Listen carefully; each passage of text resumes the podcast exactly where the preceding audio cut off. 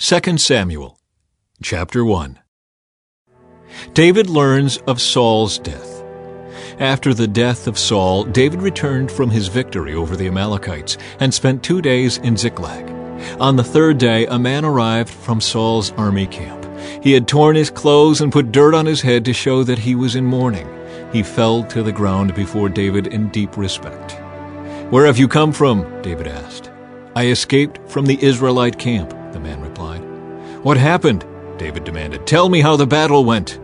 The man replied, Our entire army fled from the battle. Many of the men are dead, and Saul and his son Jonathan are also dead. How do you know Saul and Jonathan are dead? David demanded of the young man. The man answered, I happened to be on Mount Gilboa, and there was Saul leaning on his spear with the enemy chariots and charioteers closing in on him. When he turned and saw me, he cried out for me to come to him.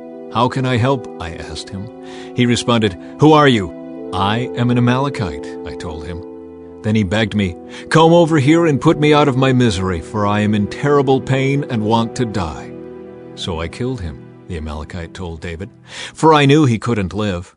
Then I took his crown and his armband, and I have brought them here to you, my lord. David and his men tore their clothes in sorrow when they heard the news. They mourned and wept and fasted all day for Saul and his son Jonathan, and for the Lord's army and the nation of Israel, because they had died by the sword that day. Then David said to the young man who had brought the news, Where are you from?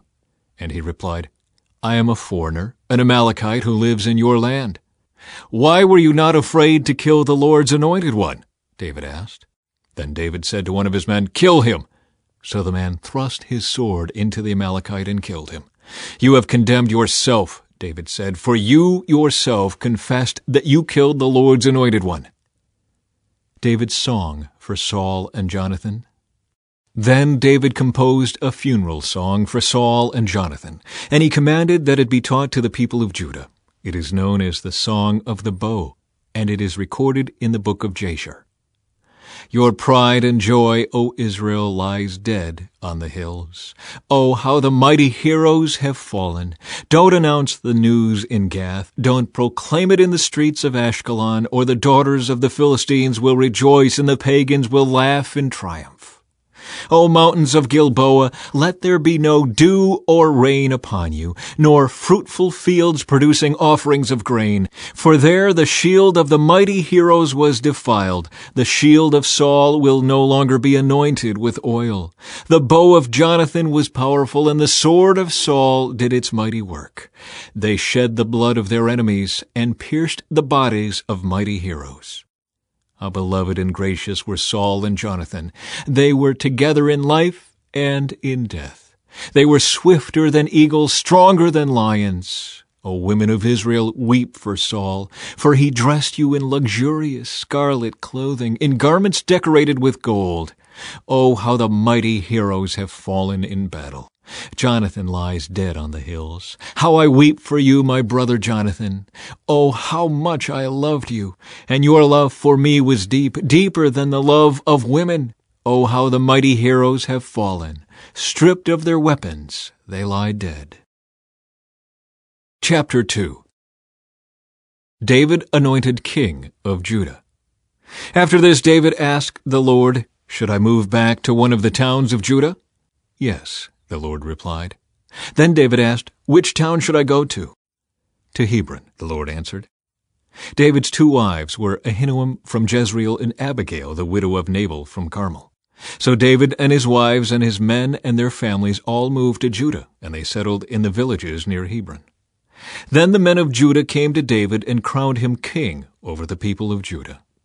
When David heard that the men of Jabesh Gilead had buried Saul, he sent them this message. May the Lord bless you for being so loyal to your master Saul and giving him a decent burial. May the Lord be loyal to you in return and reward you with his unfailing love. And I, too, will reward you for what you have done. Now that Saul is dead, I ask you to be my strong and loyal subjects like the people of Judah, who have anointed me as their new king. Ishbosheth crowned king of Israel. But Abner, son of Ner, the commander of Saul's army, had already gone to Mahanaim with Saul's son Ishbosheth. There he proclaimed Ishbosheth king over Gilead, Jezreel, Ephraim, Benjamin, the land of the Asherites, and all the rest of Israel. Ishbosheth, Saul's son, was forty years old when he became king, and he ruled from Mahanaim for two years. Meanwhile, the people of Judah remained loyal to David. David made Hebron his capital, and he ruled as king of Judah for seven and a half years. War between Israel and Judah. One day Abner led Ishbosheth's troops from Mahanaim to Gibeon.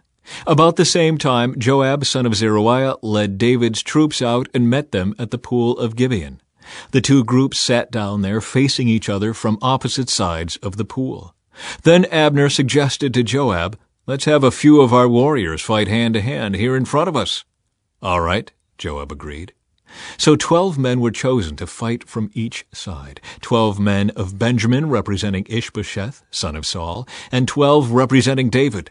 Each one grabbed his opponent by the hair and thrust his sword into the other's side so that all of them died. So this place at Gibeon has been known ever since as the Field of Swords. A fierce battle followed that day, and Abner and the men of Israel were defeated by the forces of David. The death of Asahel. Joab, Abishai, and Asahel, the three sons of Zeruiah, were among David's forces that day. Asahel could run like a gazelle, and he began chasing Abner. He pursued him relentlessly, not stopping for anything. When Abner looked back and saw him coming, he called out, Is that you, Asahel? Yes, it is, he replied. Go fight someone else, Abner warned. Take on one of the younger men and strip him of his weapons. But Asahel kept right on chasing Abner. Again Abner shouted to him, Get away from here! I don't want to kill you! How could I ever face your brother Joab again? But Asahel refused to turn back. So Abner thrust the butt end of his spear through Asahel's stomach, and the spear came out through his back. He stumbled to the ground and died there. And everyone who came by that spot stopped and stood still when they saw Asahel lying there. When Joab and Abishai found out what had happened, they set out after Abner. The sun was just going down as they arrived at the hill of Ammah near Giah, along the road to the wilderness of Gibeon. Abner's troops from the tribe of Benjamin regrouped there at the top of the hill to take a stand. Abner shouted down to Joab, Must we always be killing each other? Don't you realize that bitterness is the only result? When will you call off your men from chasing their Israelite brothers? Then Joab said, God only knows what would have happened if you hadn't spoken, for we would have chased you all night if necessary. So Joab blew the ram's horn, and his men stopped chasing the troops of Israel. All that night Abner and his men retreated through the Jordan Valley. They crossed the Jordan River traveling all through the morning and didn't stop until they arrived at Mahanaim. Meanwhile, Joab and his men also returned home. When Joab counted his casualties, he discovered that only 19 men were missing, in addition to Asahel. But 360 of Abner's men had been killed, all from the tribe of Benjamin. Joab and his men took Asahel's body to Bethlehem and buried him there in his father's tomb. Then they traveled all night and reached Hebron at daybreak. Chapter 3 That was the beginning of a long war between those who were loyal to Saul and those loyal to David. As time passed, David became stronger and stronger, while Saul's dynasty became weaker and weaker. David's sons born in Hebron. These are the sons who were born to David in Hebron. The oldest was Amnon, whose mother was Ahinoam from Jezreel. The second was Daniel, whose mother was Abigail, the widow of Nabal from Carmel. The third was Absalom, whose mother was Maacah, the daughter of Talmai, king of Geshur. The fourth was Adonijah, whose mother was Haggith. The fifth was Shephatiah, whose mother was Abital. The sixth was Ithream, whose mother was Eglah, David's wife. These sons were all born to David in Hebron. Abner joins forces with David. As the war between the house of Saul and the house of David went on, Abner became a powerful leader among those loyal to Saul. One day, Ishbosheth, Saul's son, accused Abner of sleeping with one of his father's concubines, a woman named Rizpah, daughter of Aiah. Abner was furious. Am I some Judean dog to be kicked around like this? he shouted. After all I have done for your father Saul and his family and friends by not handing you over to David, is this my reward that you find fault with me about this woman? May God strike me and even kill me if I don't do everything I can to help David get what the Lord has promised him. I'm going to take Saul's kingdom and give it to David. I will establish the throne of David over Israel as well as Judah, all the way from Dan in the north to Beersheba in the south. Ishbosheth didn't dare say another word because he was afraid of what Abner might do. Then Abner sent messengers to David, saying, Doesn't the entire land belong to you? Make a solemn pact with me, and I will help turn over all of Israel to you. All right, David replied, but I will not negotiate with you unless you bring back my wife Michal, Saul's daughter, when you come. David then sent this message to Ishbosheth, Saul's son. Give me back my wife Michal, for I bought her with the lives of one hundred Philistines. So Ishbosheth took Michal away from her husband Palti, son of Laish. Palti followed along behind her as far as Bahurim, weeping as he went. Then Abner told him, Go back home. So Palti returned. Meanwhile, Abner had consulted with the elders of Israel. For some time now, he told them, you have wanted to make David your king. Now is the time. For the Lord has said, I have chosen David to save my people Israel from the hands of the Philistines and from all their other enemies. Abner also spoke with the men of Benjamin. Then he went to Hebron to tell David that all the people of Israel and Benjamin had agreed to support him. When Abner and twenty of his men came to Hebron, David entertained them with a great feast. Then Abner said to David, Let me go and call an assembly of all Israel to support my lord the king. They will make a covenant with you to make you their king, and you will rule over everything your heart desires. So David sent Abner safely on his way. Joab murders Abner. But just after David had sent Abner away in safety, Joab and some of David's troops returned from a raid, bringing much plunder with them. When Joab arrived, he was told that Abner had just been there visiting the king and had been sent away in safety. Joab rushed to the king and demanded, What have you done? What do you mean by letting Abner get away? You know perfectly well that he came to spy on you and find out everything you're doing. Joab then left David and sent messengers to catch up with Abner, asking him to return. They found him at the well of Sirah and brought him back, though David knew nothing about it. When Abner arrived back at Hebron, Joab took him aside at the gateway as if to speak with him privately. But then he stabbed Abner in the stomach and killed him in revenge for killing his brother Asahel. When David heard about it, he declared, I vow by the Lord that I and my kingdom are forever innocent of this crime against Abner son of Ner. Joab and his family are the guilty ones. May the family of Joab be cursed in every generation with a man who has open sores or leprosy, or who walks on crutches, or dies by the sword, or begs for food. So Joab and his brother Abishai killed Abner because Abner had killed their brother Asahel at the battle of Gibeon. David mourns Abner's death.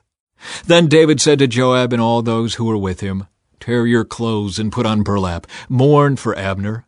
And King David himself walked behind the procession to the grave. They buried Abner in Hebron, and the king and all the people wept at his graveside. Then the king sang this funeral song for Abner. Should Abner have died as fools die? Your hands were not bound, your feet were not chained. No, you were murdered, the victim of a wicked plot.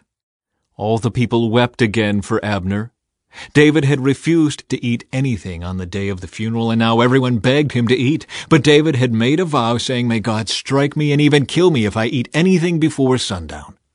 This pleased the people very much. In fact, everything the king did pleased them. So everyone in Judah and all Israel understood that David was not responsible for Abner's murder. Then King David said to his officials, Don't you realize that a great commander has fallen today in Israel? And even though I am the anointed king, these two sons of Zeruiah, Joab and Abishai, are too strong for me to control. So may the Lord repay these evil men for their evil deeds. Chapter 4 The Murder of Ishbosheth when Ishbosheth, Saul's son, heard about Abner's death at Hebron, he lost all courage, and all Israel became paralyzed with fear. Now there were two brothers, Baanah and Rechab, who were captains of Ishbosheth's raiding parties. They were sons of Rimmon, a member of the tribe of Benjamin who lived in Beeroth. The town of Beeroth is now part of Benjamin's territory because the original people of Beeroth fled to Gittaim, where they still live as foreigners. Saul's son Jonathan had a son named Mephibosheth, who was crippled as a child. He was five years old when the report came from Jezreel that Saul and Jonathan had been killed in battle. When the child's nurse heard the news, she picked him up and fled. But as she hurried away, she dropped him, and he became crippled. One day, Rechab and Baanah, the sons of Rimmon from Beeroth, went to Ishbosheth's house around noon as he was taking his midday rest. The doorkeeper, who had been sifting wheat, became drowsy and fell asleep. So Rechab and Baanah slipped past her. They went into the house and found Ishbosheth sleeping on his bed. They struck and killed him and cut off his head. Then, taking his head with them, they fled across the Jordan Valley through the night. When they arrived at Hebron, they presented Ishbosheth's head to David. Look, they exclaimed to the king, here is the head of Ishbosheth, the son of your enemy Saul, who tried to kill you. Today the Lord has given my lord the king revenge on Saul and his entire family. But David said to Rechab and Baanah, The Lord who saves me from all my enemies is my witness. Someone once told me Saul is dead thinking he was bringing me good news, but I seized him and killed him at Ziklag. That's the reward I gave him for his news.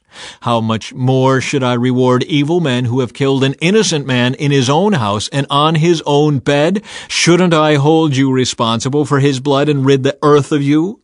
So David ordered his young men to kill them, and they did. They cut off their hands and feet and hung their bodies beside the pool in Hebron. Then they took Ishbosheth's head and buried it in Abner's tomb in Hebron.